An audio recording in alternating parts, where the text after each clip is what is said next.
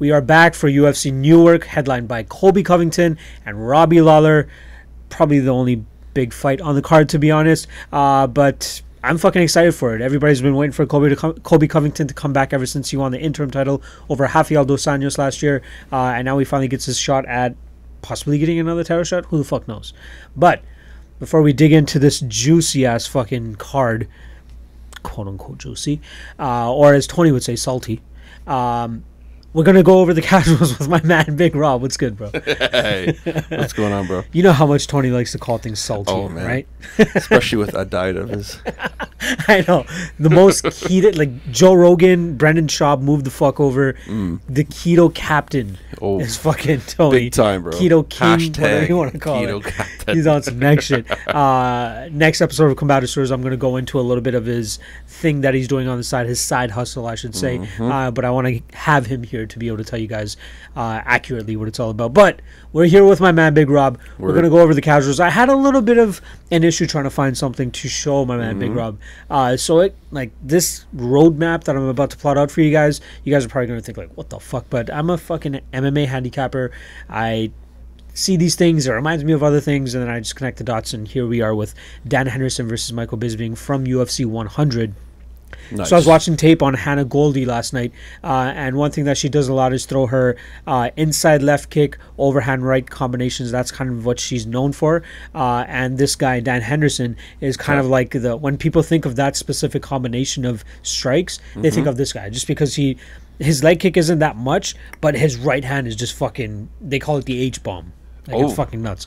So it really, yeah, it really came into play in this fight against Michael Bisping, and Okay. I'll show you exactly why. Okay. So uh, we're starting off at the 350 minute mark into the second round of Dan Henderson versus Michael Bisping. Okay. Uh, yeah. Oh, So Dan Henderson is the guy right in is that guy right there. okay. Well- okay. This was like 10 years ago. UFC 100. Holy fuck. 10 years ago at least. Looks like yesterday. Oh shit, I should probably whatever. Let's do this. Bam. Okay. There you go. Oh, full screen. Thank you, sir. Gotta full screen that shit. Oh, oh, did that make contact? no. Okay. Oh. You see that? Like Yeah. how he kicks the inside of the Oh, leg yeah, and yeah, throws a punch? He's trying to ca- catch him off guard, almost. It seems. Yeah. Getting really close. Come on. I hope I'm not screwing up the fucking timing of this fucking knockout. Don't worry, it's coming up. I feel it. Oh, He does it Oh. a lot though, eh? Like he So he he's not making contact, or, or like he- he's he's he always kind of throws out the leg kick to kind of uh, put the guy off balance, yeah. and then he'll go back into it and throw his like power punch, which is his right hand that he always has like cocked. If you see it by his chin, it's just like ready to fucking go. It is. It is. It's like the left arm is like doing the trickery, like kind of bring him in, and the, uh, the right arm is ready to Yeah. strike at any time. He's he's managing his distance with his left hand, and he kind of pauses jab every now and then. But his main thing is kick out the guy's leg, his front leg, and then come with a very heavy punch uh, afterwards over an overhand right. now, is this his strategy all the time? Because it seems like this it is something he like just it. does. Yeah. The funny thing is, he's like a wrestler. Okay, is a so This is what works for him. Yeah, but this is his style. He's always moving forward. He's always trying to land that big bomb. Oh, oh, Yeah. It's coming up. oh, oh, oh. I, I like this. What's going on? So he uses his jab every now and then. There's another jab right there. Yeah. It's all to set up the power punch. That's all he really wants to do. He's been famous for just knocking motherfuckers out. Again, there it is. Left hook, boom. Oh Boom. my god. The guy was Twice. out. Yeah. Did you, so he, you know how Michael Jordan has his logo? Yeah. Yeah. He has his own logo of him like flying down, elbowing that guy. Oh wow. I gotta see this. They gotta that see this. replay, but he's out still. Oh, they- like, yeah. He that was hit him as twice clean hard. as it gets, as clean as it fucking gets. He was waiting Yeah. for the perfect strike. They were like doing a. They did a reality show where they did like Team USA against Team UK. He Oh. was the captain of Team USA, and then Oof. they were just talking bear shit the entire season. Look at that. USA, bitch. Oh, America. Fuck yeah. Oh wow. Look, he's This still out. The other This guy is is still out. Extreme. Oh, yeah. you see the Oh yeah. score? Oh yeah. Extremeyogurt.com. All right, here's it. his re- here's his replay. Oh, oh, Right on the chin. Oh, he's down. And, And then, and, then, bounce. and then, Oh, that oh, one too. where did that go? Right, in the chin again. Yeah. Boom. Oh. And then follows him down with a boom. Oh, I- I'll show you the logo after, but it's hilarious. You see, oh my gosh. he didn't even really con. Actually, wow, I didn't even notice Oh. that. He didn't really even hit the leg. No. He he threw it out there to get him thinking about it, and then just came over with that right hand. Yeah, yeah. It's almost like he changed the timing to catch him off guard because he does the same thing, the same Yep. thing, the same thing, and then he changes the timing. and he just then comes it over with this hammer. Yeah. the hammer of Thor. Now he's up. One of the craziest knockouts ever, and that was at UFC 100, which was like their biggest event up until that moment. Oof. That, That guy looks so confused. I know, poor guy. Oof. He was talking the most shit going into that fight. What was Uh, he like after that? I, you know, he did it humbly. You know what I mean? He know Yeah. he, he deserved it. Okay, good. Uh, Dan Henderson logo. Watch this. So this is his fucking logo now. oh like, he my god, that's great! It's like a silhouette of like him. this with Yeah. a fucking American Oh, flag behind it. Look, Air Hendo. and it was to say believe behind yeah, it? it says believe. Yeah. Yo, it did happen. I do believe it. Look at that. That's amazing. It's so fucking. So this is this is his move. yeah, that was like that's kind of what he's known for. Anytime somebody brings up his name now, this is what he's known for. Like this image. Like not even the punch landing, but like him in the air going down to fuck this guy up even worse. And he can clearly see he's out. Like look at look at him already. Like th- you know he's not anticipating what's coming at him. Right now. No, no, I, I, those arms aren't moving. God damn, dude. Yeah, that was that was insane. That was one That's of the craziest wild. knockouts uh, That's up wild. until that point. That was fucking fun. And he got a second shot in. I know. Usually the ref, the ref fucked up. The ref Yeah, fucked oh up. He wasn't God. close enough. I'm I'm Yeah. so impressed he got up after because I know. some people probably wouldn't have after getting hit that hard twice. It's it's see see remember what we talked about last week? Yeah, The, concu- the consecutive concussive punches that boxers get that's right. and then one like big shot like that. Like that looks like it could kill a man. It's true. But the guy got up. Like obviously he has CTE and his Yeah. brain is not the same before that punch. maybe swallowing or something. Who knows? But he didn't die. Yeah, like he he's didn't. doing He's like okay. broadcast work now. Like he's like you know he's he's, He's doing okay. good. He's all right. He shows a little bit of CTE, but which fighter doesn't? Hmm. right? it's part of the trade, I guess. Yeah. You know? Would you here? Let me set out a Sure, scenario for you. Would you rather work a nine to five, or if you were physically gifted Okay. to do a sport like MMA or boxing Okay. and could be really good at it, Right.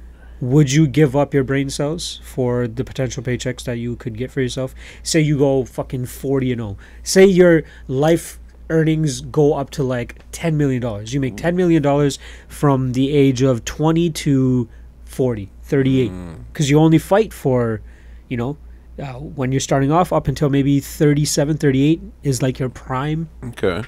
Would you do that? Would you trade that off? Would you trade off like a hundred thousand dollars a year, comfortable salary, working whatever the fuck you're doing, Okay. nine to five though, Monday to Friday, nine sure. to five, Sure. Nine to five. or you train, train your ass off every fucking day. Some guys train maybe two or three times a day, on top of losing brain cells. But you still have that freedom in a sense of you're making way more money. You can go on whatever vacations you want to fucking go on. Sure.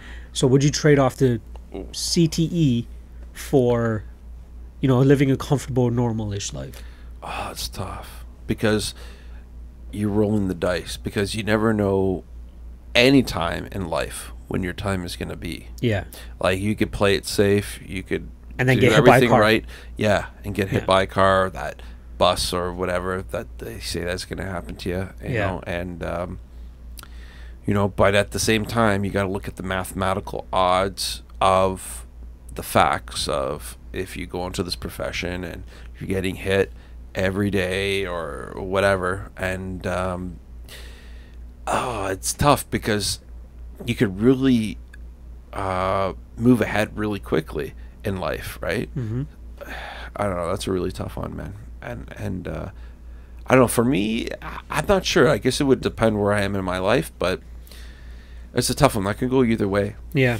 It really could, man. It's tough like because you would be living a somewhat comfortable life making a hundred thousand dollars a year Sure. working your 9 to you're, 5 yeah, you're not. You're not. You're not. You're not like you know Yeah, You know, you're not you're not you looking for your- food. You're you not. get- you know, yeah, you get your like four to five weeks of vacation Yeah. a year. Yeah, That you can be like, okay, I'm gonna go away for a week for this place. Compared to like boxers, you know, Ah, you you- train for three, f- three, four months, go fight, and then you can take two months off and go wherever the fuck you want, do whatever the fuck you want. It depends because you know some people's personalities are more like, um, you know, what's the word? Play play play it safe, but other people are al- almost like thrill seekers. Yeah. and I think there's a happy medium. It depends on somewhere in your between. your your Yeah. trait in a sense, or your, Uh, well, absolutely. Yeah. Hmm. you know, and and I, yeah, I don't think I would take the CTE. I don't know if I would take that word that, that Ah, damage. I don't know, man. That's It- just I don't know. it, it, it- it's a tough profession, Yeah. and there's some luck in it. Yeah. So it depends on how lucky you feel. Touche. Yeah. Tell that to Floyd Mayweather. This guy's 51 and 0, and the rich, Fifty-one. and 0, and the highest paid boxer of all time. He's like almo- he's close to a billionaire. This guy's still playing. No, he's he retired. He Oh my retired. God. He retired. okay. Uh, then came back to fight Conor in a boxing match, which was the stupidest thing ever. But people just like the persona of Conor. Oh, they're like, just okay, the let's do that fight. yeah, yeah, they just started talking people, shit, yeah. and then uh, he beat him, and now he's just chilling. He's just flying around the world in his jets. This guy beat O'Connor. Yeah, he Conor. Conor. Yeah, oh, yeah, sorry, sorry, sorry, out. Conor, Conor, Yeah, Conor, and he and and he's he's a boxer who beat him. He's a boxer. Who, like How again, old was he when he beat him? he's like forty something. Holy! This was last year or two, two maybe two years ago. He like he, yeah, he makes a lot. See, the thing is, a lot of people hate him. Oh, A lot of people hate him, so they want to watch him to. They want to watch him to see if he loses, right? okay, yeah, yeah, so yeah. he's uh forty. He's forty two right now. So he was born in ninety seven, or sorry, seventy seven, okay. and he fought Conor in what is the record? I want to say twenty. Yeah, twenty seventeen. So two years ago. Oh my god! So he was forty when he fought Conor, and Conor has And McGregor zero, is like the big guy. zero boxing fights. Yeah. for Conor, he's only been a mixed martial artist. Okay. So this was his first ever fight in oh, boxing, oh, okay. That's not fair. right? That's not fair because Yeah. that guy. He, I thought it was. like- a, I thought it was an MMA event when you said that. Oh my god! No, so if it was it was a boxing, boxing versus fight. oh, Yeah. that's not fair. I- he's, right? not, he's a fish out of water. So they people were getting so sold on Conor though, Oh because look, my yo, he's younger, he's faster, No, he punches no, really hard. no, You're no, talking about the best No defensive way. boxer of all time. It's Floyd a- Mayweather. That's one thing about him. He doesn't get hit. Yeah. He does not get hit, and he came into this fight like saying, "Oh, it was just the beef. It was so played out." They went to like five major cities all over the world or some shit to do like a press tour. Okay. Where each night they would go out and just talk shit to each other in front of a giant crowd. That's it. Dude, that's impossible. Dude, like, it's like it's like one guy playing soccer and another guy playing hockey, Yeah. and he's gonna be like, "Oh, I'm younger than you. I play hockey. I'm gonna kick your ass at soccer." That's not possible. Like, like this guy's this is he's a professional. like, Yo, dude, you gotta like, how- dude, like, just to show you how much of a circus it was. Okay, uh, okay, okay. Look at this. This was the, them It's in just- Toronto. If you live in the Whoop. Brampton Nope, shut up. It's all ads. This was them in Toronto. They did it at the Molson Amphitheater and fucking sold out. Okay, okay, okay. Let's see this. So we were putting this deal together, Like, defending Tree. he's like, scream, fuck the Mayweathers. And like, this is, they did this in Toronto, New York, Wow. Los Angeles, Better than that. and he made uh, close to a $100 million off this fight. Conor. Oh wow. The entire arena to scream, fuck the Mayweathers. One, two, three, fuck the Mayweathers. Oh, that's hilarious. So there's a, there's a lot of like hype. Yeah, it was all hype, dude. Yeah. There, there's just one last one I want to show you, and then we'll fucking move the fuck on. Uh, Conor Floyd cool. in Brooklyn. This, the next one that they did, or the day before, like it just looked weird. Like it looked like something out of a movie. Like he came out in like a fucking. Oh mink my god, that, that looks like uh, a Fight Club. B- Brad Pitt over there. Doesn't that like yeah, Yeah, that jacket yeah, yeah, too? yeah, yeah, yeah. Hollywood over here. like they put like, Oh come on, nose to nose, like look at him. Li- Like, like, look, he looks like that? a character out of a fucking movie, dude. dude. Send it up. Come on, was that a snake? What is yeah, that? he said he went to the Versace jacket? store or some shit and just bought it. Come on. Like they were obviously in on this shit together. They know how much money they could have made off this. Hundred percent. What a fucking city. They're milking it, man. I know. There's one. Look, he's fucking. Look at this. He got he got his fucking entourage to bring out bundles of money, and he's just throwing it in the air. Oh, he's him. making it rain. Yeah, he's like, dance for me, dance for me. Look at this. Oh, come on. This is his nickname is Floyd Money Mayweather, and this is what he does. He just flaunts his fucking money. That's it. Makes it rain wherever he. Doesn't this seem like something out of a movie? Yeah, especially like that guy looks like he's sitting on a throne and there's like money God falling damn. over. I him. know, I know. It's so fucking. I ain't running nowhere.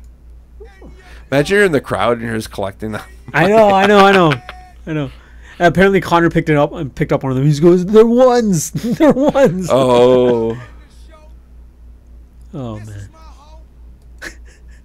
Yeah, it's so dumb. oh like my god. they This- made it- a fuck ton of It's money. It's a soap opera, so bro. so like the UFC made I think like 50 million or something off of it because Conor's uh, Conor's under contract with them. So he goes, "I'll let you take this fight with Floyd if you chop off something for us, right?" Okay. So the Conor took home about 100 million. I think UFC took 50 million ish and then Floyd took home like 300 million cuz he was like the main oh shit. yeah.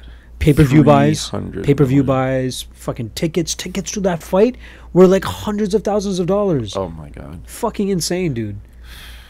And it was off, and it was like a whatever fight, and they made the fucking public made the odds so close, th- way closer than they should have been, because people kept putting money on Conor, so the odds kept closing. Yeah. So what, was he even supposed to be an underdog or? Was Oh, he was just he should have been like a like again I I know you're not too familiar with the Yeah. odds and like I so don't- like don't he should have been like a plus fifteen hundred to plus two thousand dollar or plus two thousand favorite, which means if you put ten downs you get twenty times your money back.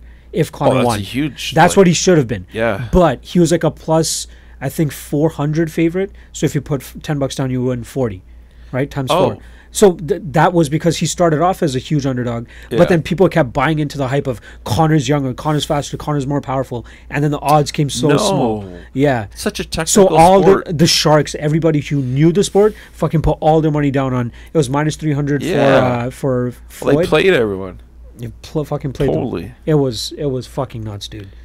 Oh my god! fucking So it was basically like the people who knew what was really going on They versus like the people who Just buying like the hype, buying buying the hype. hype. That's it. and names. That's all it was. wow. That's fucking insane, dude. God damn. I'm glad I can show you these things and like how weird the MMA world is sometimes, or even Dude, I appreciate this, man. This is like Now you have something to tell your boys about. yeah, what the man. fuck? That's so insane. wild, bro. All right, thanks as always. Let's fucking get into the episode Thanks, because. I'm sure that's what the fuck you guys want to do. But Yeah. it's fun to reminisce about Conor and Floyd. That was such a weird time in the fucking combat cool. sports world. Like the boxing world and the MMA world were all together, and yeah, it was fucking nuts. All right, let's fucking get into this shit. Uh, UFC 240 went past. Uh, was this past weekend actually? Uh, big shout out to everybody that checked out the Lawcast last uh, last week. You know, one of the higher viewed uh, shows we've had in a while. Uh, I know the pay per views are normally like the the big ones, but obviously, you know, I appreciate you guys looking out. And I went 10 for 11 on my fucking predictions. It was great. And even on my bets, I had only lost one bet, or sorry, two bets. Uh, and I'll get into that real quick. But still had a stellar, stellar night. So let's start off with the, the two bets that I did lose. Uh, I had a 1.5 unit play on Marc Andre Barriault. Uh, I got him at uh, what was it, plus 145.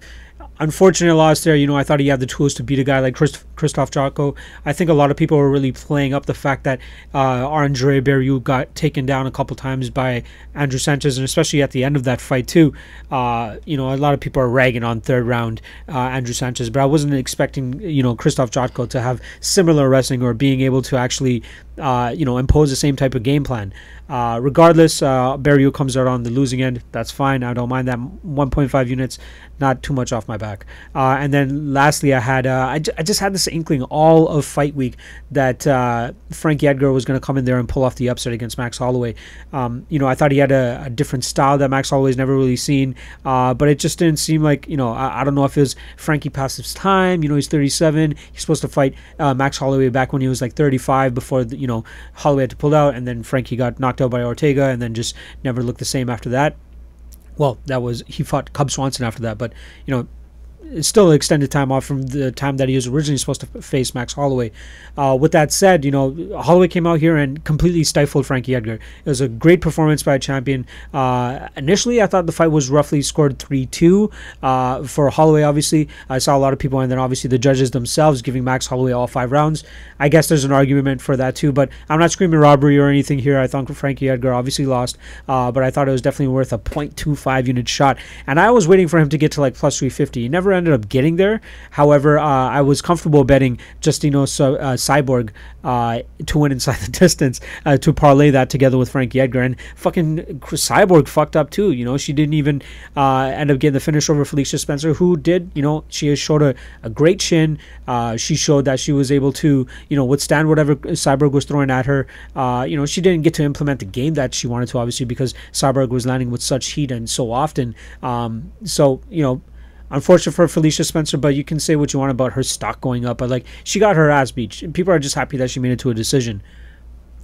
That really doesn't mean too much for me. Yeah, sure. Here's a pat on the back. You survived 15 minutes with Cyborg and eight fucking monster shots. Uh, but whatever it is what it is. Minus 0.25 units on that parlay not too mad at that. That was a plus 419 return. So or sorry plus 419 on the odds so i would have been happy if that hit. But not again not too much dust off my back with a minus 0.25 uh, and then let's get on to the fucking winners. Uh, i had a three unit parlay at minus 114 on Geoff Neal and uh, uh, Viviane Araujo.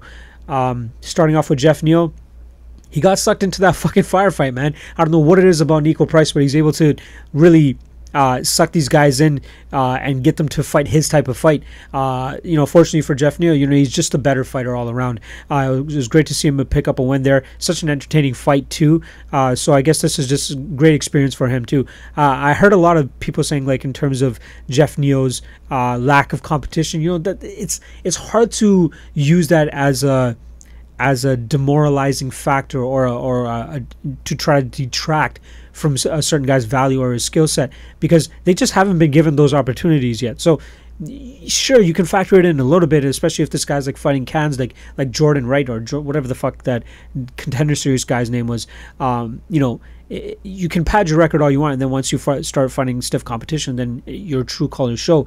But you really gotta like watch the, the the fighter and see, you know, if he does show certain technical abilities and skills. And again, his competition may not be up to par of an equal price who's beaten guys like Tim Means and has fights with guys. Uh, I think Vicente Luque even fought him too. I'm, I don't know. I'm kind of blanking on it right now, but you know, people are saying Niko Price had the better resume.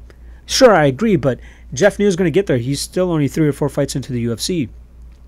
He has plenty of time to go, and I think he's a great prospect for that division. Uh, and I think he's going to make some noise in the very new, near future. Moving on to Viviane Araujo, you know, we had a little bit, bit a, little, ugh, a little bit of a scare in that second round, but she kind of Andrew Sanchez did and uh, really went for broke in that third round to ensure the victory. You know, I love her consistency in that third round. She knew she had to get out to a quick lead in that third round to, to secure the victory, and thankfully she did. And we cashed on a, a minus 114 parlay again at three units, profited 2.63 units, so that was a great win there. Uh, and then uh, what else do we have? Our two dog plays of the night. Or sorry, it was uh, I had one dog play or dog of the night play on Marc Andre Barriault, which lost, but my other two hit, so it was great. Uh, one unit on Erik Koch uh, at plus 100. Uh, I thought, you know, I just don't think that Costor is the best fighter out there, uh, and I thought that Erik Koch showed great. Uh, you know, he's shown potential in the past, and yeah, he has been off for a little bit too. Uh, I, I like guys going up in weight. You know, I think they get to show a different side of them in a sense, and uh, he showed that he's, you know, he can kind of maintain uh, the grappling and, and strength of some of these guys that are assumed to be bigger than him.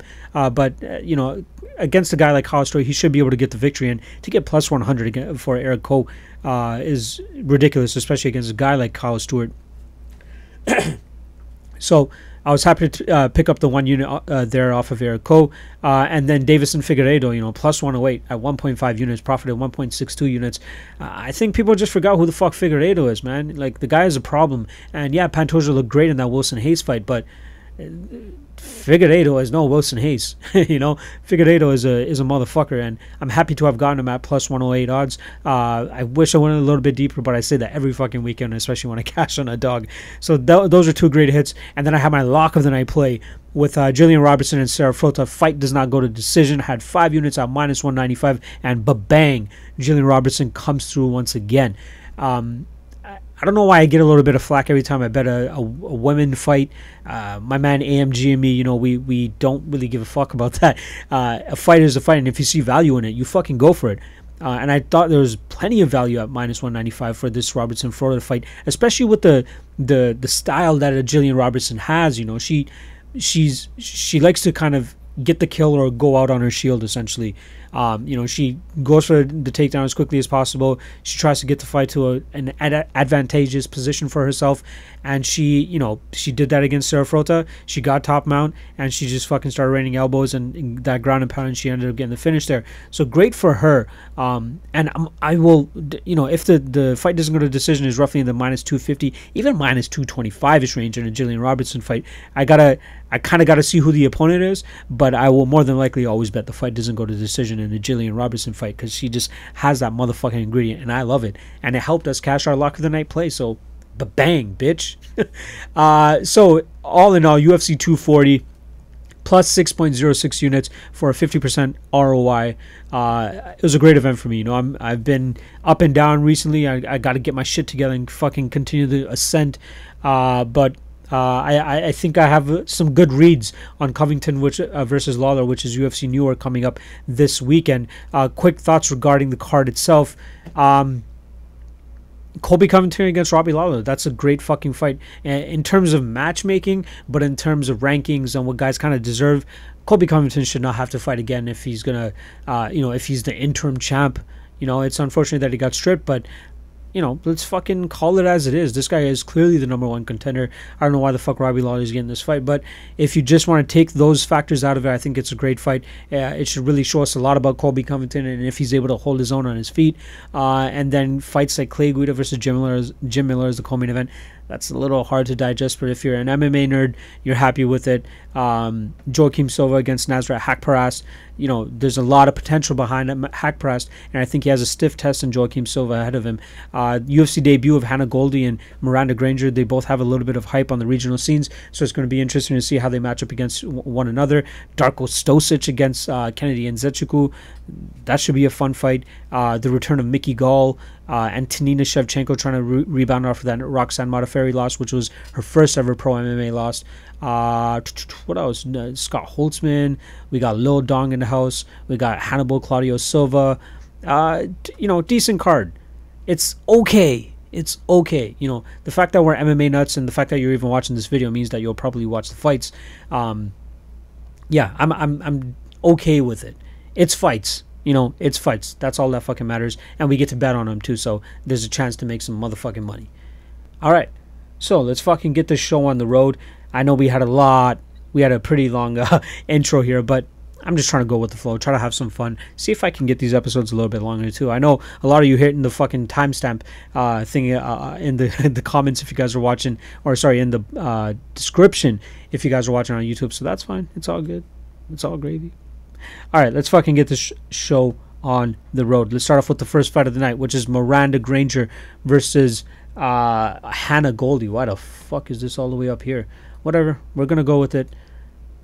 Usually, Tapology and uh, UFC.com are pretty on the ball with getting the the bout order correct, but I'm not sure if this is on the main card or not. But regardless, Hannah Goldy against Miranda Granger. Uh, so Hannah Goldy's coming off a contender series victory over Callie Robbins, which is a fight she showed um, some pretty good uh, technical aspects of her game. Uh, you know, one thing that, like I said off the top of the show with the casuals, she has this thing where she her main combination is like an inside leg kick uh, with her lead foot, and then come over the top with some power punches.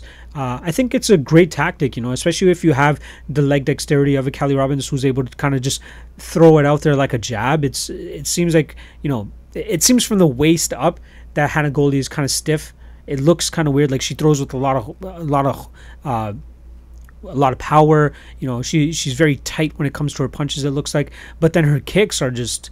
It seems like she has insane dexterity in her hips and the way she's able to get her kicks up, uh, front kicks. You know, just just high kicks. Uh, but her leg kicks especially, she really beat the fuck out of Callie Robbins' legs, and it was very impressive. And I think that really did.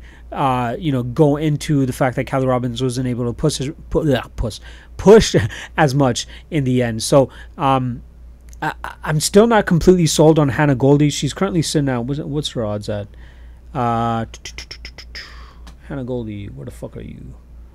Uh, minus 165 to plus 145. So she was a bigger underdog um, before I started recording this podcast. So I think she was roughly around minus 200 or so. I don't know if I would even bet her at minus 165. Uh, like in terms of Miranda Granger, we're getting a girl that's coming on a pretty short notice. She well, I guess not. She had just about two months to prepare for this fight against Hannah Goldy. Um, she shows some inter- uh, interesting aspects of her game too. You know, a lot of her fights don't go to a decision. Um, she's won her last three fights in the first round guillotine choke armbar guillotine choke but some of her competition looks kind of like besides amy montenegro you know jamie colleen has kind of been the the jobber in a sense, like doing the job for Maycee Barber. And now she's done the job for Miranda Granger on the on the regional scene. Uh, and then this Heloisa Azevedo chick, that girl did not even look like she wanted to be in there. Like she looked like they just put a gun to her head in the back of the fucking uh, in the back and said, "Go out there, we'll give you fifty bucks to do this shit." And she's like, "All right, I guess I gotta feed my family or some shit." But uh, Miranda Granger comes out there and fucking subs her in 41 seconds with this ridiculous guillotine choke. Um, you know, she is lanky for the division, so she's going to have a bit of a reach advantage here. Uh, she's 5'9", going up against uh, Hannah Goldy, that's 5'4". She has a 68 inch reach, but I think that Hannah Goldy's is much smaller. She almost has like the the Sean Sherk ish effect because she's just so fucking jacked. Um, I want to see if Miranda Granger is able to put on the pressure against Hannah Goldy here, because uh, I want to see Hannah's uh, cardio tested a little bit more uh, you know, she's gone to a decision numerous amounts of times, but I think that if the pace was pushed a little bit more, she might get pushed. Um, I do have to look at her Gillian Robertson fight again, uh, as the only two fights that are really available for me is uh, Kali Robbins and Gillian Robertson. But uh, you know, in the Kali Robbins fight, it just didn't seem like the highest paced fight, but she did show you know consistency in throwing her strikes. So Hannah Goldy is you know she's kind of reliable in that aspect, and she throws with a lot of heat. So girls like Miranda Granger are going to have to respect her, but it's going to be all about Hannah Goldy, you know, closing that distance, getting on the inside and landing those big shots. And I think that her leg kick that she likes to throw is going to be a very, uh, very much of a deciding factor in this fight. If she's able to land it with consistency, it might be able to slow down Granger a little bit, which allows her to, you know, close the distance a little bit easier and land the, uh, the harder shots. Um, but I, am not sold on either girl yet. You know, I, am not totally sold on Miranda Granger's uh, past opponents. Um, you know, I'll give Hannah Goldy, you know, that thing with Kali Robbins, like she's a decent opponent. You know, I wouldn't mind that. Uh, even when uh, Hannah Goldy fought Gillian Robertson, you know, that was Gillian Robertson's uh, debut as well. So I feel like Robertson's made a lot of strides, and I'm sure Hannah Goldy as well. Uh, so she's giving up seven inches of reach as well against Miranda Granger. I, I so I personally I bet this fight to not go to a decision. Both girls have a knack for finishing fights. Uh, you know, Hannah Goldy's gone to a decision. I guess okay four five, four times, but the with the power she throws and the the type of game that Miranda Granger presents, I, I I'd be very interested to see what the jiu-jitsu is going to look like too with Hannah Goldy and Miranda Granger. Um, put a gun to my head. I'm gonna go with Hannah Goldy. I think she, with her experience, uh, you know, her having more experience in the cage, uh, she'll be able to, you know, stick to her basics of just landing the leg kick and then kind of swarming with shots. And then I think she's to be the stronger girl too. So I don't think that she'll get sucked too much into these, you know, guillotine chokes and some of these chokes that Miranda Granger's landing. It just kind of almost looks novice that her opponents aren't able to defend him. You know, she kind of just creeps her arms in. She is lanky, so I understand that, but it seems like some you know fighters should be able to defend that a little bit easier. So I think that Hannah Goldy might be able to do that. I'm going to take Hannah Goldy by decision. Uh, sorry, not by decision. I'm going to take her by uh, second round TKO. I think that she cra- uh, cracks Granger and then follows up with some ground and pound and finishes the fight that way.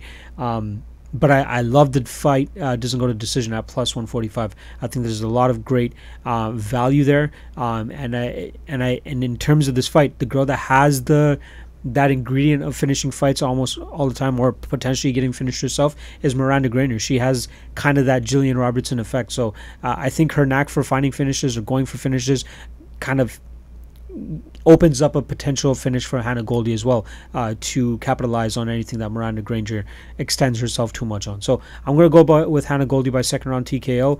I'm not sold on either girl yet, but I am convinced that uh, both girls can get a finish. And if uh, you know Miranda Granger's lankiness continues to do well for her, she might be able to find Hannah Goldy's chin or or uh, her neck, I should say.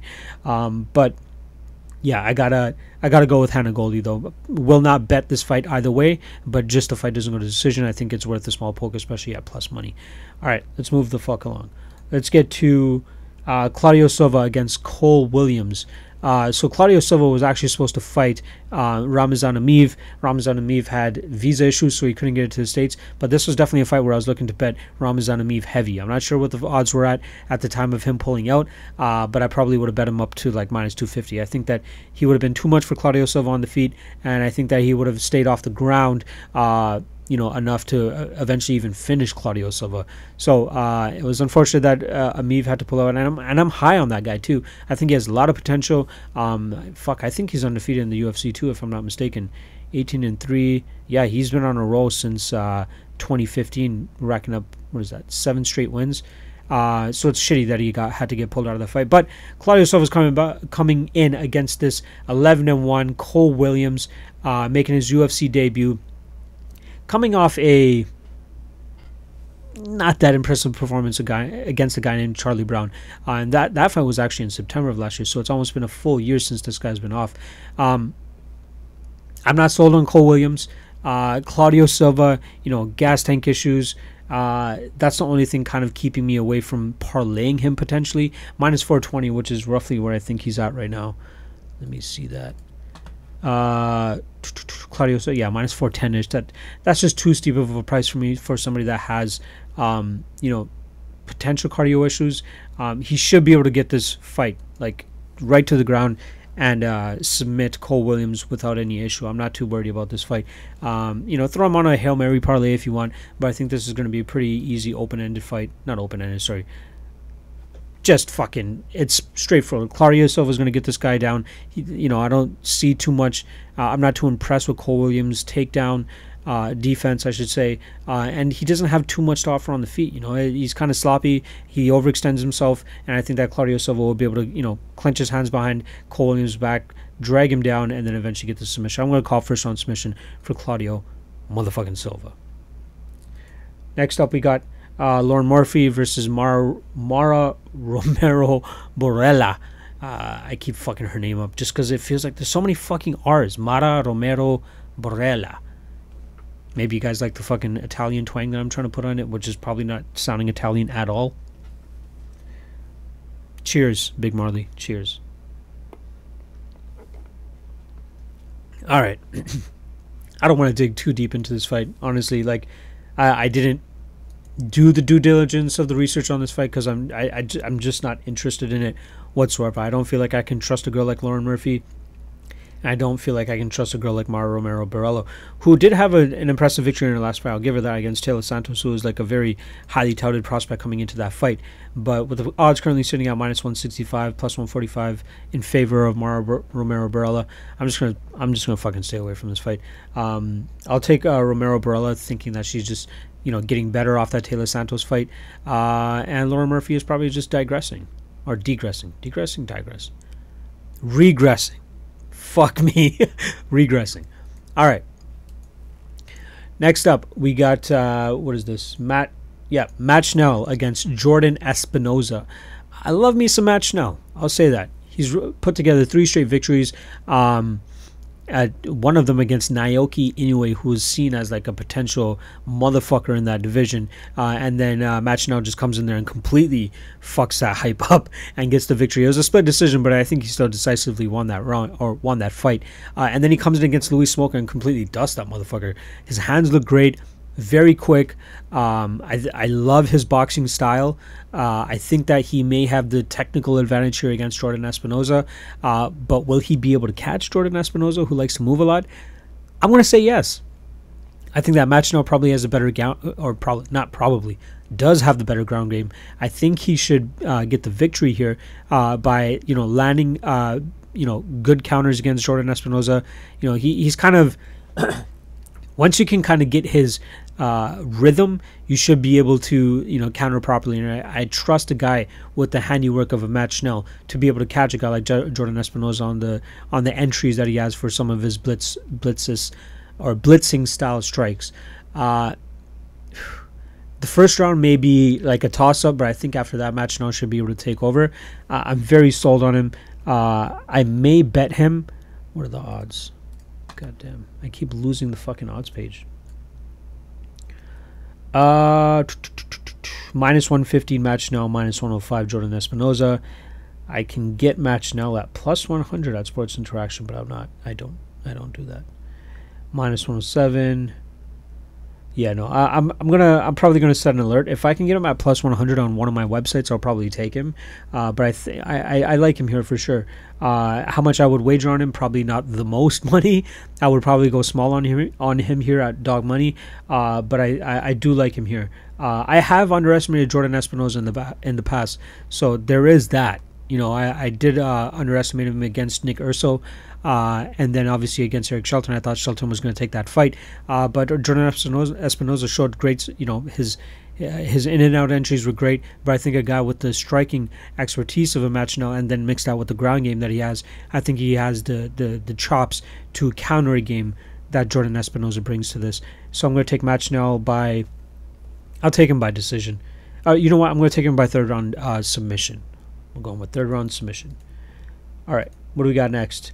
Antonina Shevchenko versus Lucie Pudilova. So starting off with Antonina Shevchenko, everybody knows she is the sister of Valentina Shevchenko, even though they look nothing the fuck alike. Nothing. And uh, yeah, she's coming off that loss to Roxanne Modafferi, split decision, which makes absolutely no sense because she clearly lost that fight. Uh, and we saw that she still has work to do as a complete MMA fighter. She's kind of been lucky in her last fights that she was able to keep this fight on the uh, standing. But we've seen with Roxanne Modafferi's last fight when you know the the amount of difficulty she had taking down a girl like Jennifer Maia.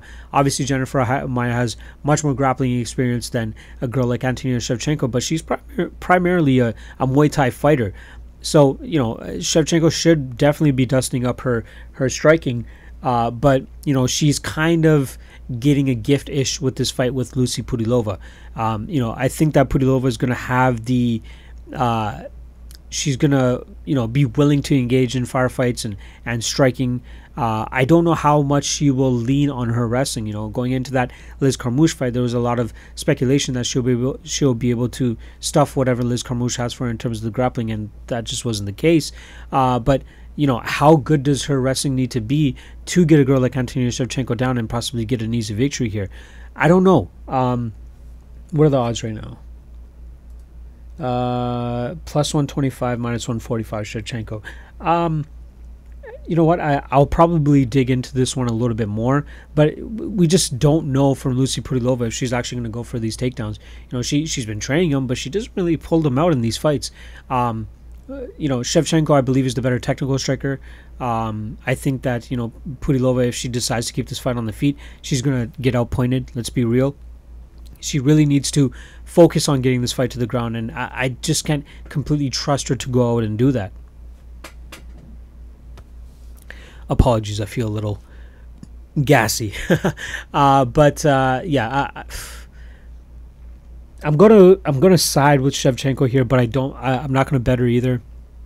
Because again, like Lucie Pudilova could completely come out there in a fucking singlet and start just taking uh, Antonina Shevchenko down and just making it worse for her. Um, or she could just play the game that she normally does and just leave it up to the fucking toss of a uh, of a coin and then just go to the decision with the striking battle. But this is a coin that I believe is going to be double sided for Antonina Shevchenko, uh, and she's going to lose a decision regardless if she tries to keep this fight on the feet. So I'm going to go with Shevchenko here.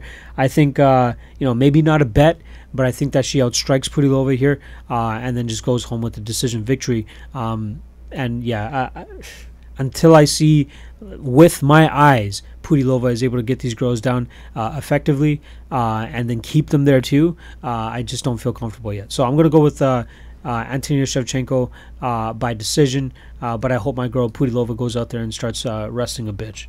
All right, next up, we got uh, Mickey Gall versus Salim Touahri. Um, starting off with Mickey Gall, he's coming off a loss to Diego Sanchez, where I know a fuck ton of people lost money on Mickey Gall.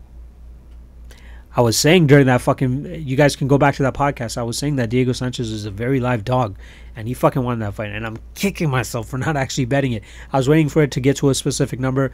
It didn't end up- going that way. He ended up closing a little bit closer, uh, but still. Uh, that was a bad matchup for Mickey Gall against a battle-tested Diego Sanchez, and Mickey Gall is no fucking one-hitter quitter type of guy. And you know, if you're not gonna have any power in your hands, Diego Sanchez could probably out muscle you, outwork you, do whatever the fuck he wants to you, especially if you're not as seasoned as him. In this fight against Salim Touahri, I think he has uh, he, he he might be able to get away with a victory here. He is a massive dude. He's standing at 6'2 against uh, Salim Touahri's 5'10, and then he has a 2 inch reach advantage.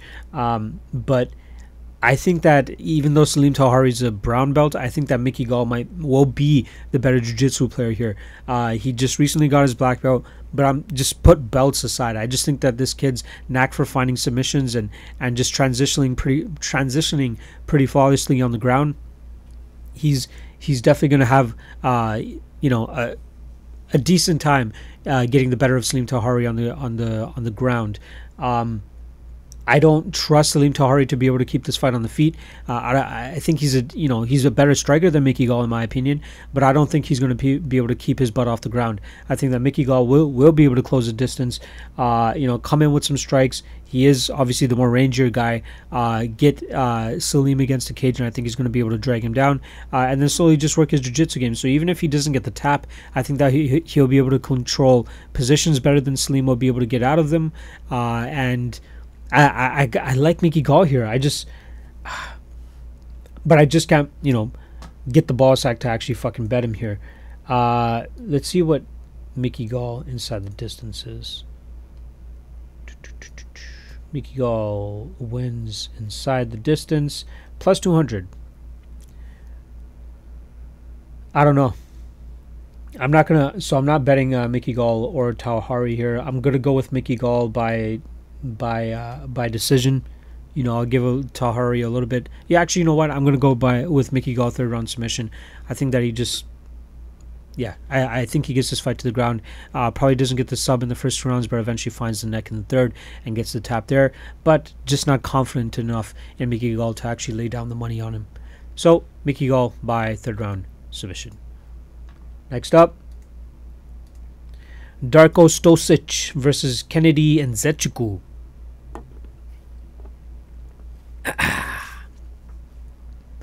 All right. Starting off with Darko Stosic, he's coming off a loss to Devin Clark. Uh, that was a fight that it was kind of frustrating if you had uh, money on Darko Stosic. You know, he wasn't throwing the most, but it seemed like he had the power advantage. Um, you know, he's thickly fucking built and has great judo. That's mainly what he's known for, but he throws a lot of heat in his hands too. He did stumble Devin Clark a couple times, but it was his inconsistency of strikes, which I believe led him to lose that fight. I think that in this fight against Kennedy Nzechukwu, um, he may be able to get away with the inconsistency of throwing a little bit because I don't believe that Nzechukwu's uh, striking defense is the greatest. I think that if Darko Stosic is able to, you know, land a couple times, he might be able to be able to drop Nzechukwu and then follow up with some ground and pound because, you know, I, although I believe Nzechukwu has a lot of uh, potential and he could be a pretty damn good fighter, uh, just with his physical stature, uh, maybe, and even with his coach. You know, Sayif Saud is a motherfucker. I think he's one of the best coaches out there. Uh, I think that uh, his his reach management is closer to a Stefan Struve than it is on to uh, Jon Jones. You know, in terms of that scale, you have fucking Stefan Struve on one side and Jon Jones on the other. I'm going to say that uh, Kennedy is a little bit more on the on the Stefan Struve side of things, uh, just due to the fact that you know he doesn't have the greatest stand up. You know, he has a lot of power in his legs. You know, he he throws a great left head kick, um, but uh, in terms of establishing his jab, in terms of you know landings uh, with enough sting to keep guys on the outside. I just don't know if it's going to phase a guy like Darko Stosic. I think that uh, you know, uh, Darko will uh, will gladly eat some shots to try to close the distance to land big shots on Kennedy, and I think that's really going to mess with Kennedy here. Uh, and if Kennedy tries to go for any type of takedown, I think that Darko Stosic has the the judo ability to kind of uh, you know nullify anything that Kennedy tries to throw at him grappling wise, and probably even get the takedown himself and probably land some big shots from on top there. So I'm not sure if Kennedy would even want to try to initiate any type of grappling here. Um, I like Stosic, but the thing is, just his uh, his consistency of throwing strikes. Uh, if he can, you know, just land enough on Kennedy and Nzechukwu, I get. I truly believe he'll be able to drop Kennedy in this fight.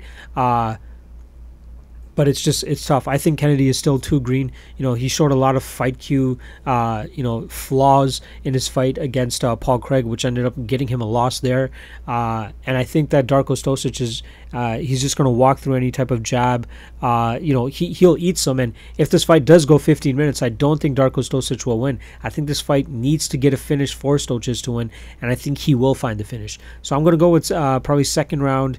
KO for Darko Stosic. Probably takes the first round to kind of, you know, figure it out and then start to go a little bit harder in the second round, trying to land those bigger shots. Uh, and uh, yeah, I, I love my man Kennedy. You know, he I think he's a great prospect, but I think that he's a little bit outgunned in this fight here, and it's just going to be a learning learning experience for him. You know, he's going to come off two straight losses here, but I think that he'll come back a little bit stronger, uh, and uh, these will be perfect learning lessons. And I think that Stosic gets the victory here. Again, second round KO. And I did bet on him. I should say that. I put 1.25 units out, uh, minus 124 for Darko Stosic. I think he holds some good value there uh, in the minus 120, minus max minus 130 range. But I, I wouldn't even put too much on him either. Uh, but I do think he does hold value for sure. All right, next up. we got Scott Holtzman against Lil Dong, Dong Hyun Kim, aka Dong Hyun Ma. Uh, starting off with Scott Holtzman, this motherfucker let me down so much at the UFC Phoenix event uh, way back in February, where he lost uh, to Nik Lentz. You know, I truly thought that he was going to be the, the better fighter in there, uh, but Nik Lentz was landing some big fucking shots, and it really played into Scott Holtzman's game. Uh, and unfortunately, he came out he came out on the losing end there. I believe I had uh, Holtzman in like a, a, lock of the night play too, so that one that one really fucking hurt. but he's looking to here, looking to come back here and bounce back. Oh, that's my alarm. I'll just come clean about it. my uh, when you're in a relationship with a woman and she decides to go on the pill, you gotta you, you gotta look out for her too. And sometimes you gotta send her a reminder, be like, hey, I don't want no kid. Yet. Yet. So let me just send my girl her reminder because you, you know when you're in a rela- relationship you got to do this thing together right? Here i'm sending her a i'm sending her a uh, a gif of fucking neo or sorry what's the guy's name? Ah fuck. Laurence fishburne's character. I keep forgetting. Neo ah it starts with the Morpheus. Morpheus. When Morpheus is doing the red pill, blue pill thing.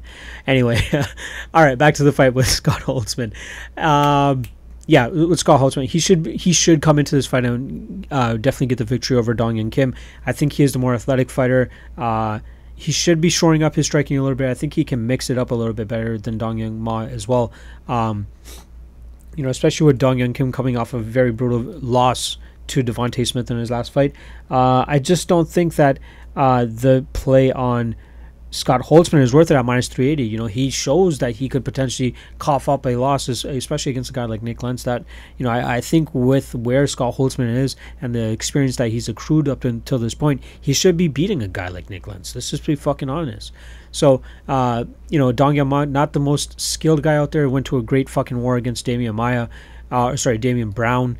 Um, Yeah, I know. Uh, you know, he sparked Takanori Gomi too.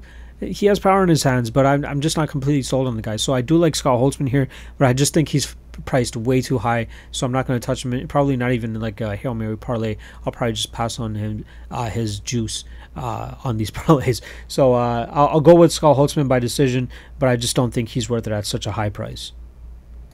All right, next up we got Trevin Giles against Gerald Meerschaert. Starting off with Gerald Meerschaert, he's coming off that loss to Kevin Holland. It was a split decision loss, but I truly think that Kevin Holland won that fight. It was a very back and forth fight, but Kevin Holland always got the better of every exchange at the end of it. So this is pretty much a do or die fight for Gerald, Gerald and you got to give some props to him because Trevin Giles isn't the easiest opponent out there. You know, he lost to Zach Zach Cummings in his last fight uh, but uh, you know, I still think that he has a lot of talent. Uh, you know, he has a very he almost has a Jordan Espinosa type of style where he explodes a lot and then just kind of gets out of the way enough.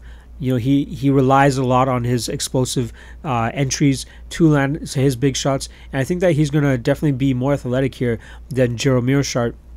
I think that he's going to be able to spark Meerschaert on the feet. To be honest, Meerschaert's a tough motherfucker, and he's always a tough out.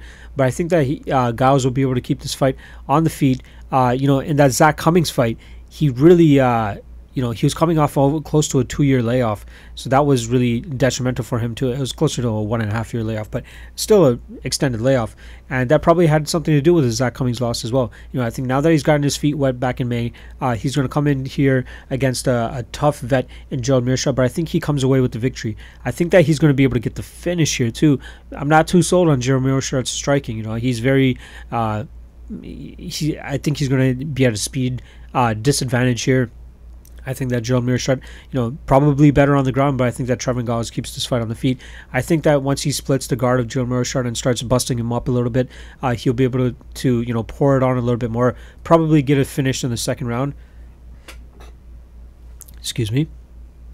But he's had, what is it, four out of his last fights, four out of his five last fights, he's finished. Uh, sorry, besides the Kevin, Kevin ugh, this statistical breakdown for me is fucking horrible right now. But let me let me get through this.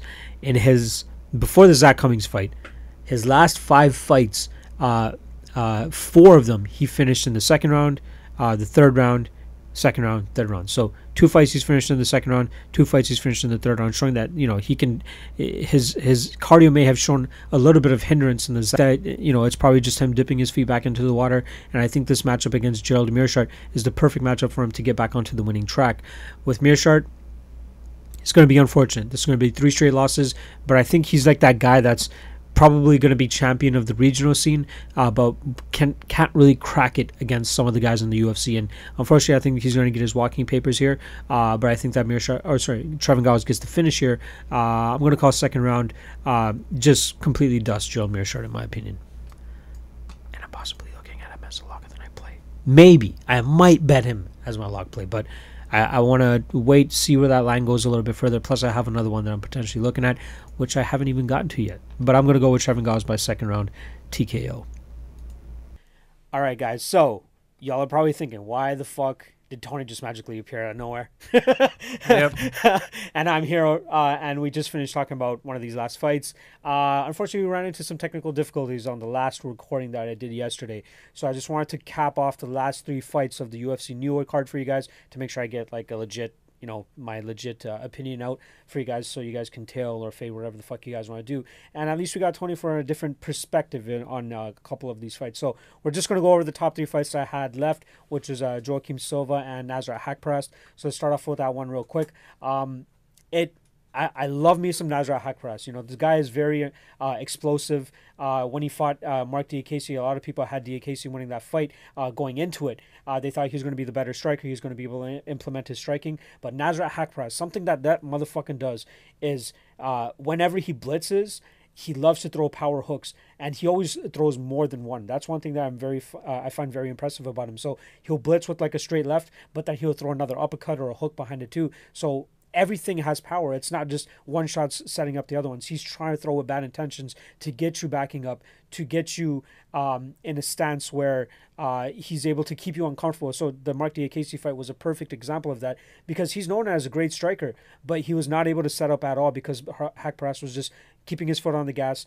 keeping the pressure on him, and pretty much just wore him out like that. Uh, in the Thibault Gouti fight, that one was a little bit more interesting because Gouti was uh, showing glimpses of what can be uh, a perfect blueprint to beat a guy like Nasrat Haqparast. He was he was the one stepping forward. He was the one throwing first. He wasn't waiting for Nasrat. When when people are waiting for Nasrat, that's when Nasrat's able to actually implement his game more. He's able to put his foot on the gas and then win these fights.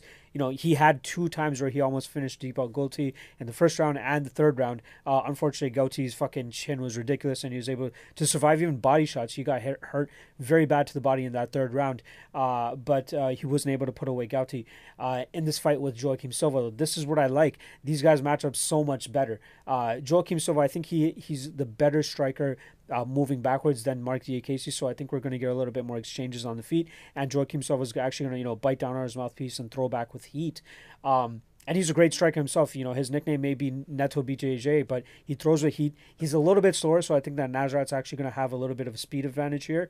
Um, but with Joaquim Silva, when he throws with conviction, he throws heavy. His last fight with Jared Gordon, uh, the shitty part, of, the shitty thing about Jared Gordon is his striking defense is horrible, but his chin has been holding up for him as well as his pressure, which is why he's able to break some of these guys. But with Joaquim Silva, he showed it in his last two fights against Vince Pichel and uh, Jared Gordon. In that third round, he comes throwing bombs. Uh, I don't know what it is, but it seems like near the ending of the second round, he's starting to slow down. And, you know, he's a pretty muscular guy. So, you know, you can take that fucking narrative from Joe Rogan that muscles need fucking blood and oxygen and a lot of shit. But with Joaquim Silva, he comes out in the third round, comes out heavy, throwing heavy shots, and he throws consistently as well, too. So, against Nasrat Haqparast, he's going to have to be the one that throws first. He's going to be he's going to have to engage uh, and actually uh, make Nasrat, you know, work off of his back foot because he's not as good off of his back foot as he is when he's the one attacking and initiating these uh, these these these scenarios. Um, however, I don't trust Joaquim Silva. Uh, I think at plus 200 he has some value here. If you're going to bet somebody, I believe you put the value money on Joaquim Silva. However, Nasrat, I think he's ever improving. He's still young. He has a great camp in TriStar as well. So I think that uh, he can definitely win this fight and he should be the favorite. I agree with that. But I think that the play here is the fight doesn't go to decision.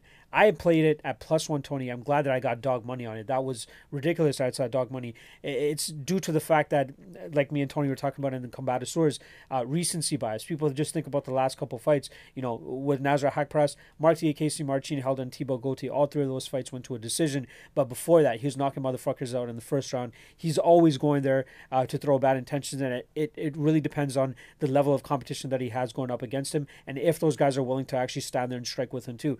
I think you get the perfect ingredient in Joaquim Silva for that. And I think at dog money, the fight does not go to decision is the perfect play here. So I played 1.75 units at plus 120. Uh, very happy to get that number. I don't know if it's at dog money still. I'm talking on Wednesday at 6:45 p.m. Uh, but if you can get dog money on that prop, fucking go for it. I, I absolutely would give you the entire blessing to, to bet for that. But uh, if you want to bet on on on value. If you can get Joaquim Silva better than plus 215 plus 220 I think it's worth a shot. Uh, but if you can find Nasrat Haqparast somehow at minus 200 I think that he's a solid play as well too. So uh, in terms of pick you're putting a gun to my head. I'm gonna go at Nasrat I think that he wins the fight. He continues to improve and he continues to show us why he has a lot of potential uh, and I think he wins this fight in the second round with the with uh, overwhelming TKO pressuring Joaquim Silva and winning that fight uh, you got any thoughts and comments on, on- these guys no Not on this fight. I- I, I I. I know Haqparast though. Yeah. I've seen his fights. I remember how he fights. So, Yeah.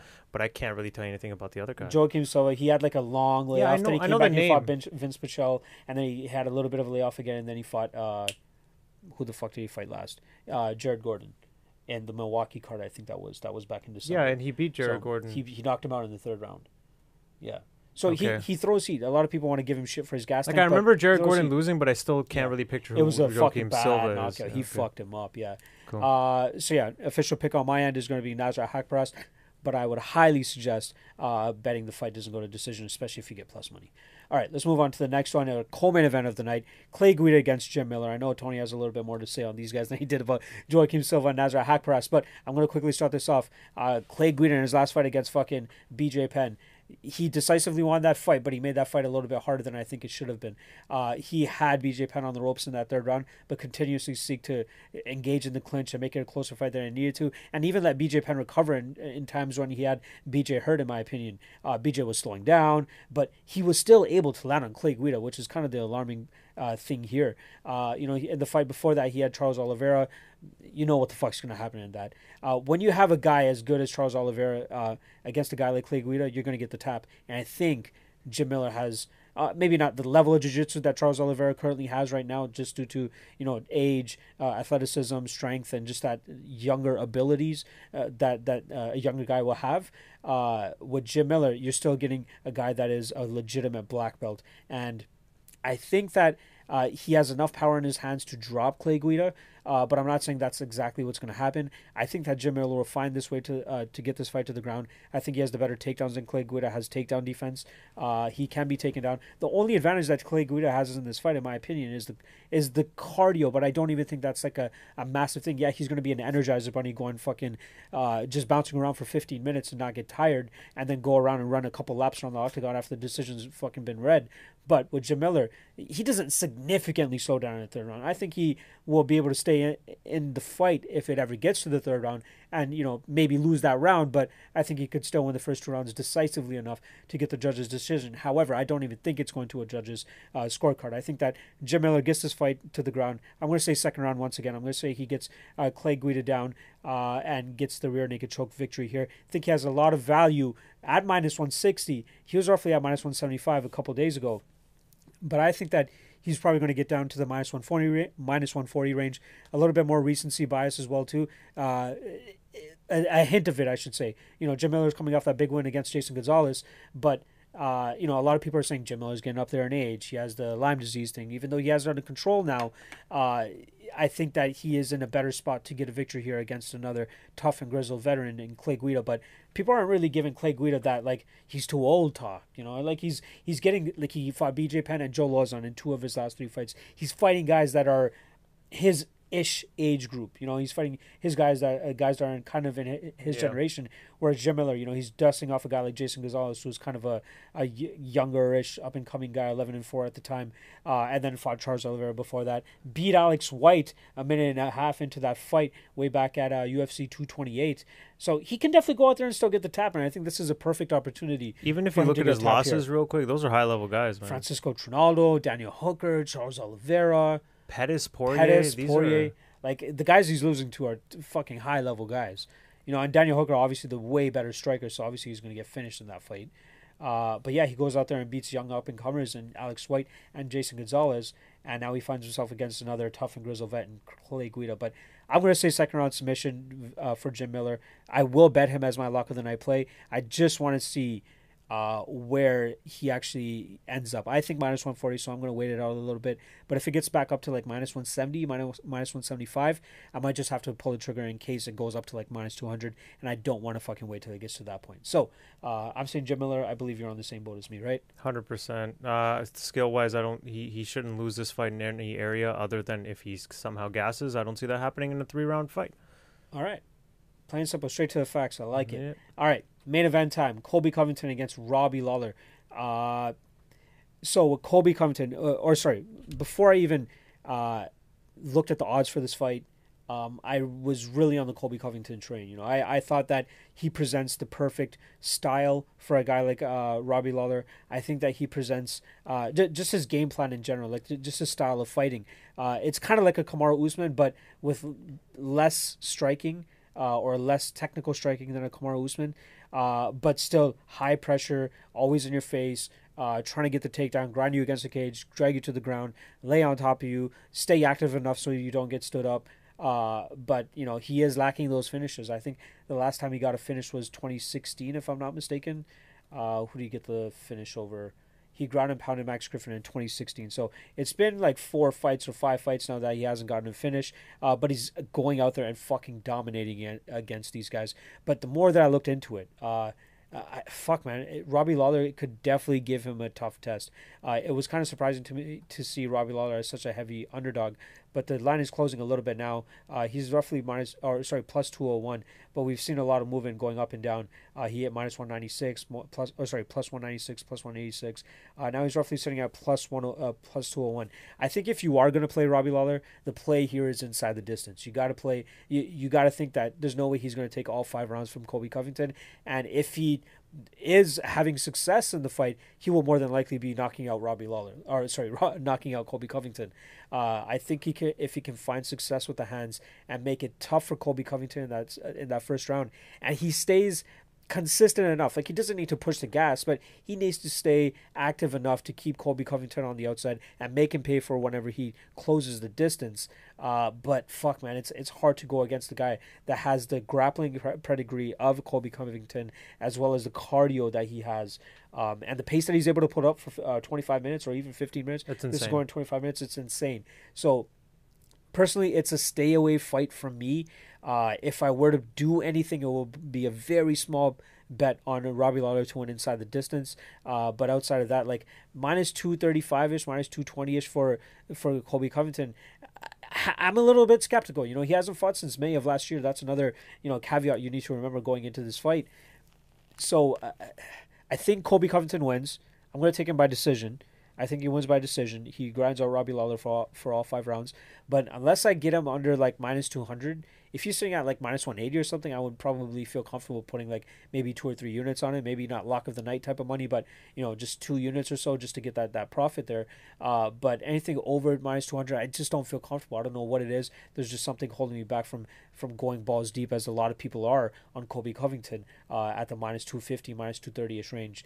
Uh, any thoughts on your end in terms of Yeah, overall, I, I agree with what you said. Uh, Lawler by finish, if he does win, I don't see how he can win a five round decision uh, against a grinder like Colby. But at the same time, he's too big of a favorite, Colby Covington, uh, Yeah. just based off Just the layoff and sti- like from a skill standpoint, Robbie Lawler has all the skills to beat a guy like that. Yeah. Better stand up, more powerful, can stop the takedown. But he gets pressured very easily and takes time off. And then against a grinder like Colby, I think his only shot- off.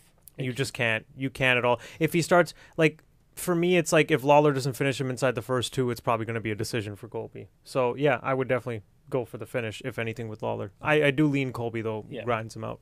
Yeah, if you're going to bet anything on this fight, in my opinion, take Robbie Lawler inside the distance, very small, uh, and it's a decent return. I think it was plus uh, 250 the last time I checked. It opened at plus Yeah. 300, That's a good and bet. I was close to betting it at that point, and then I missed the line. Now it's roughly around plus 255, plus 250. Uh, but regardless, as an official pick and a prediction for this podcast, uh, I'm going to take Colby Covington uh, by decision and rightfully getting the title shot against Kamaru Usman, hopefully near the end of this year. Um, that's pretty much it for the log cast today.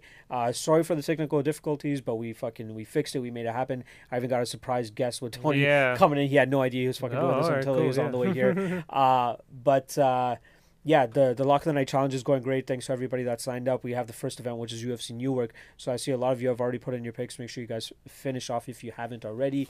Um, and lastly, I just want to do a quick um, giveaway. Just name uh, at the bottom. Uh, give me a quick comment on who you think is going to win at UFC New York. Give me uh, the method of victory and who's going to win. So you don't have to give me the round. Just give me method of victory and who's going to win. Uh, whoever gets that correct, I'll put you guys in a quick draw. Winner gets a lock of the night mug with one of those famous MMA quotes that I got. You guys will get a decision in terms of which one you guys want. Uh, so uh, just make sure again. Just comment. Make sure you get subscribe too. I can make sure I will know that you're motherfucking subscribed because I'm trying to work on that number. Uh, we we're like one subscriber away from 500, so that's fucking great too. Um, but I want to get to that thousand mark. I want to see if we can get, can get there by the end of the year. Uh, and this is just an incentive. Y'all want a free mug? Just fucking subscribe and comment below. That's it. All right, it's that easy. Uh, like, subscribe, comment. If you're listening on Spotify, Stitcher, or uh, SoundCloud, make sure you go over on, onto YouTube and do all that shit for me too. Uh, I appreciate all the feedback, uh, all the haters. I see you too. It's all good. We won last week, so fuck you. Uh, and we good. Tony, anything on your end? No, no. All right, we just finished up doing Combative Stories. So make Yeah, sure, If you guys, exactly. if you guys haven't watched that yet, make sure you guys go check that out because we just wrapped that up, and I wanted to make sure we get the law cast. Maybe one day I'll watch. I'll watch tape on all these fights. And Yeah, maybe we'll have a little bit of a. We'll do it. We'll have a low. Uh, what is it? A showdown? I don't know. Lowdown. Yeah. The lowdown, right? Wasn't that Yeah. from whose line is it anyway? Whatever. Anyway, uh, yeah. Thanks for watching, uh, and I'm out.